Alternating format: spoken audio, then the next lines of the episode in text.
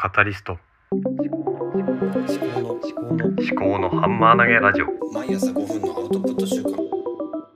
考のハンマー投げラジオ。思考のハンマー投げラジオ、毎朝ごふんのアウトプット週間、パーソナリティの立見明彦です。この番組はさんじの父で理系出身事務職の私が、自分の頭で物事を噛み砕いて未来の自分に届けるというテーマでお送りしております。この番組をお聞きいただきますと、なんだか自分でもアウトプットできるんじゃないかと思えてくるのではないでしょうか。じゅうにがつじゅうろくにち金曜日の朝になりました。皆様いかがお過ごしでしょうか。私は今日は仕事を休んでおりまして、長男の保育園のお楽しみ会、まあ発表会みたいなものですね。それに、えー、見, 見に行くと見に行くということで休みを取っております。今日は、まあ、金曜日ですね。まあいっしゅうかんの最後ということで、なんとかまあ今週もやってきたということです。うん、なんか話が中身がないんですけども。今日はね、昨日話をしたポッドキャストに効果音みたいなのを入れていきたいっていう話で、ちょっと今日試しにやってみて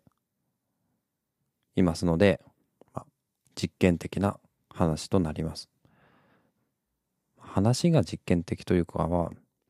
ポッドキャストそのものが実験的。そもそも私のポッドキャストは全てが実験的なものであるような気はしますね。で、また来週ね、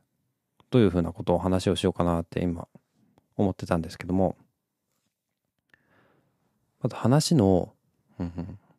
テーマを曜日ごととか、まあもしくは曜日ごとじゃなくてもいいので、日によって、まあ、主題となるキーワードみたいなものを自分で選んで、それについて、まあ、その場で考えて話してみようかなっていう、まあ、そういうふうに思っているんですね。で、まあ、家族っていうのがまず今週月曜日、火曜日のテーマとして考えていたんですね。で、あとは、まあ、アウトプットですね。まあ、ポッドキャストをいかに続けていくかとか、そういうこと、あとはノートにどうやって投稿するかとか、そういう話もしようかなと思ってて、まあ、アウトプット習慣と言ってるからにはアウトプットそのものについても話をしようかなと思います。で、まあ、アウトプットをするためには何かをインプットするっていうことも状況によっては必要になってくるのかなと思いますね。まあ自分で特段意識をしなくても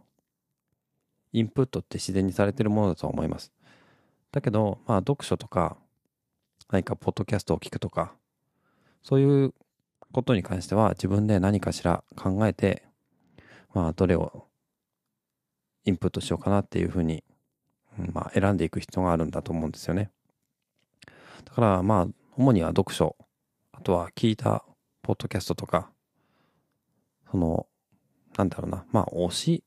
これ推し活にもなるのかな。まあ読書をして、まあ推せる、推薦したい読書と、推薦はしないけど感じたことを話すみたいなものでもいいのかもしれないけど、まあこれか、インプット、推し活の中に入れてもいいのかな。だから私の場合だと、まあ、ポッドキャストだと、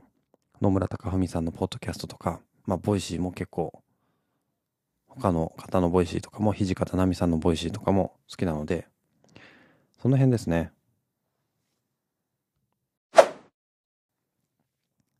で、今日ね、試しにあの無料の音源のオトロジックっていうウェブサイトから、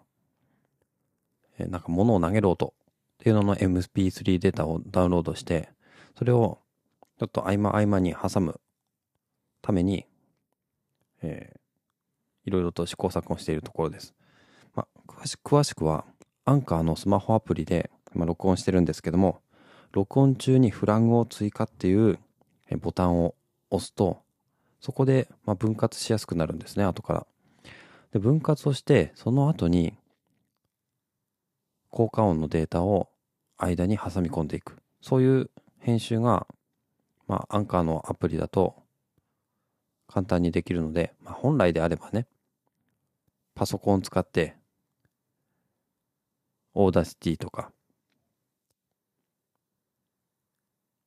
アドビのソフトとかを使ってやった方がね、クオリティは高いプロっぽいんだと思うんですけども、まあ、私はその負荷をかけずに続けられることを前提に第一に考えているので、なるべくめんどくさくない方法でやっていきたいと思います。で、ただね、こうやって喋っていると、今まであんまりこう話の区切り区切りでフラグを追加するっていう習慣がなかったので、これはちょっとね、話をしながら今何の話をしているのか、で、頭の中に見出しをつけて、で、見出しをつけながら、で、ここで話が変わるっていう時には、えー、フラグを押してから、じゃあ、それでは次の話ですっていうふうにしていきたいなと思うんですよね。で、これのモデルとなっているのは、クロニクルのニュースコネクトとか、みんなのメンタールーム。あとはですね、まあ、ボイシーそのものが、まあ、ちょっとモデルになってるんですね。ボイシーは、チャプターを分ける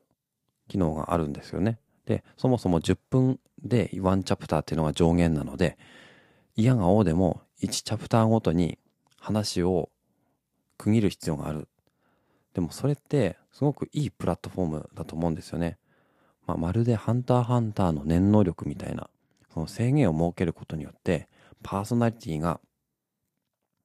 話をじゅっぷん以内でまとめようという、そういう、なんていうんですかね、外圧がかかってくるということですね。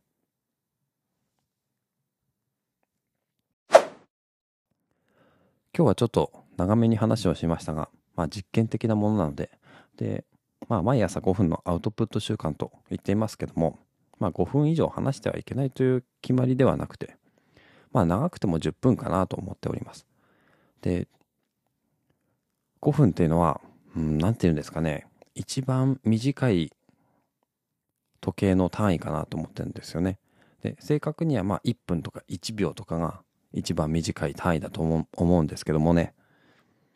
時計ってじゅうに分割されてますよね。で、いちじかんがじゅうに分割されて、えー、短い針ではひとつの数字を進むごとにいちじかん。で、あ、なんか今話間違えましたね。いちじかんがじゅうに分割されて、えー長い針がひとつ進むとごふんなんですよね。だからごふんっていうのが、こう時計を見るにあたって、まあ円盤の時計ですね。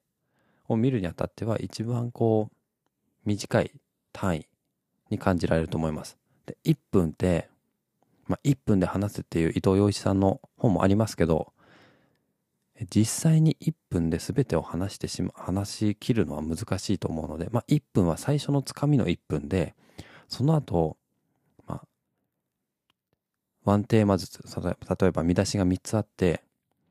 いっぷん、いっぷん、いっぷん。で、さんぷんですよね。で、最後にまとめのいっぷん。それで、そういうふうに話をすれば、えー、いいのかなと思うんですね。だから、いっぷんで話すかけるごという形で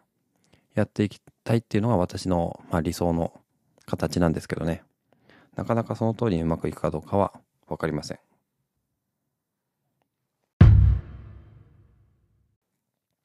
ということで今日はまあじゅっぷんほど話をしたわけですね。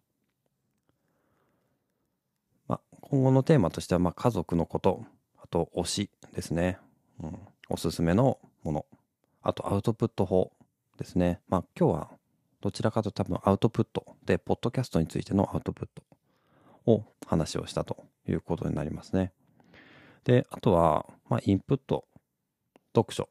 をメインに、まあ、大体このよん種類ですね。家族、推し、アウトプット、インプット。これが、まあ、メインの見出しになっていくと思います。それを、まあ、その時の気分とか、その日起きたこととか、その前の日起きたこととかを元にやっていくのかなと思います。はい。それでは今日はこんなところですね。この番組を聞いていちにちごふんだけでもアウトプットしてみようという方が一人でも増えていただければ幸いです。最後までお聞きいただきましてありがとうございました。ではまた。思考のハンマー投げラジオでは皆様からのお便りをお待ちしております。エピソード概要欄にハッシュタグ付きのツイートを作成できるリンクとメッセージフォームをご用意しております。もしこの番組が気に入っていただけましたら、フォローやレビューをしていただけますと励みになります。ご視聴ありがとうございました。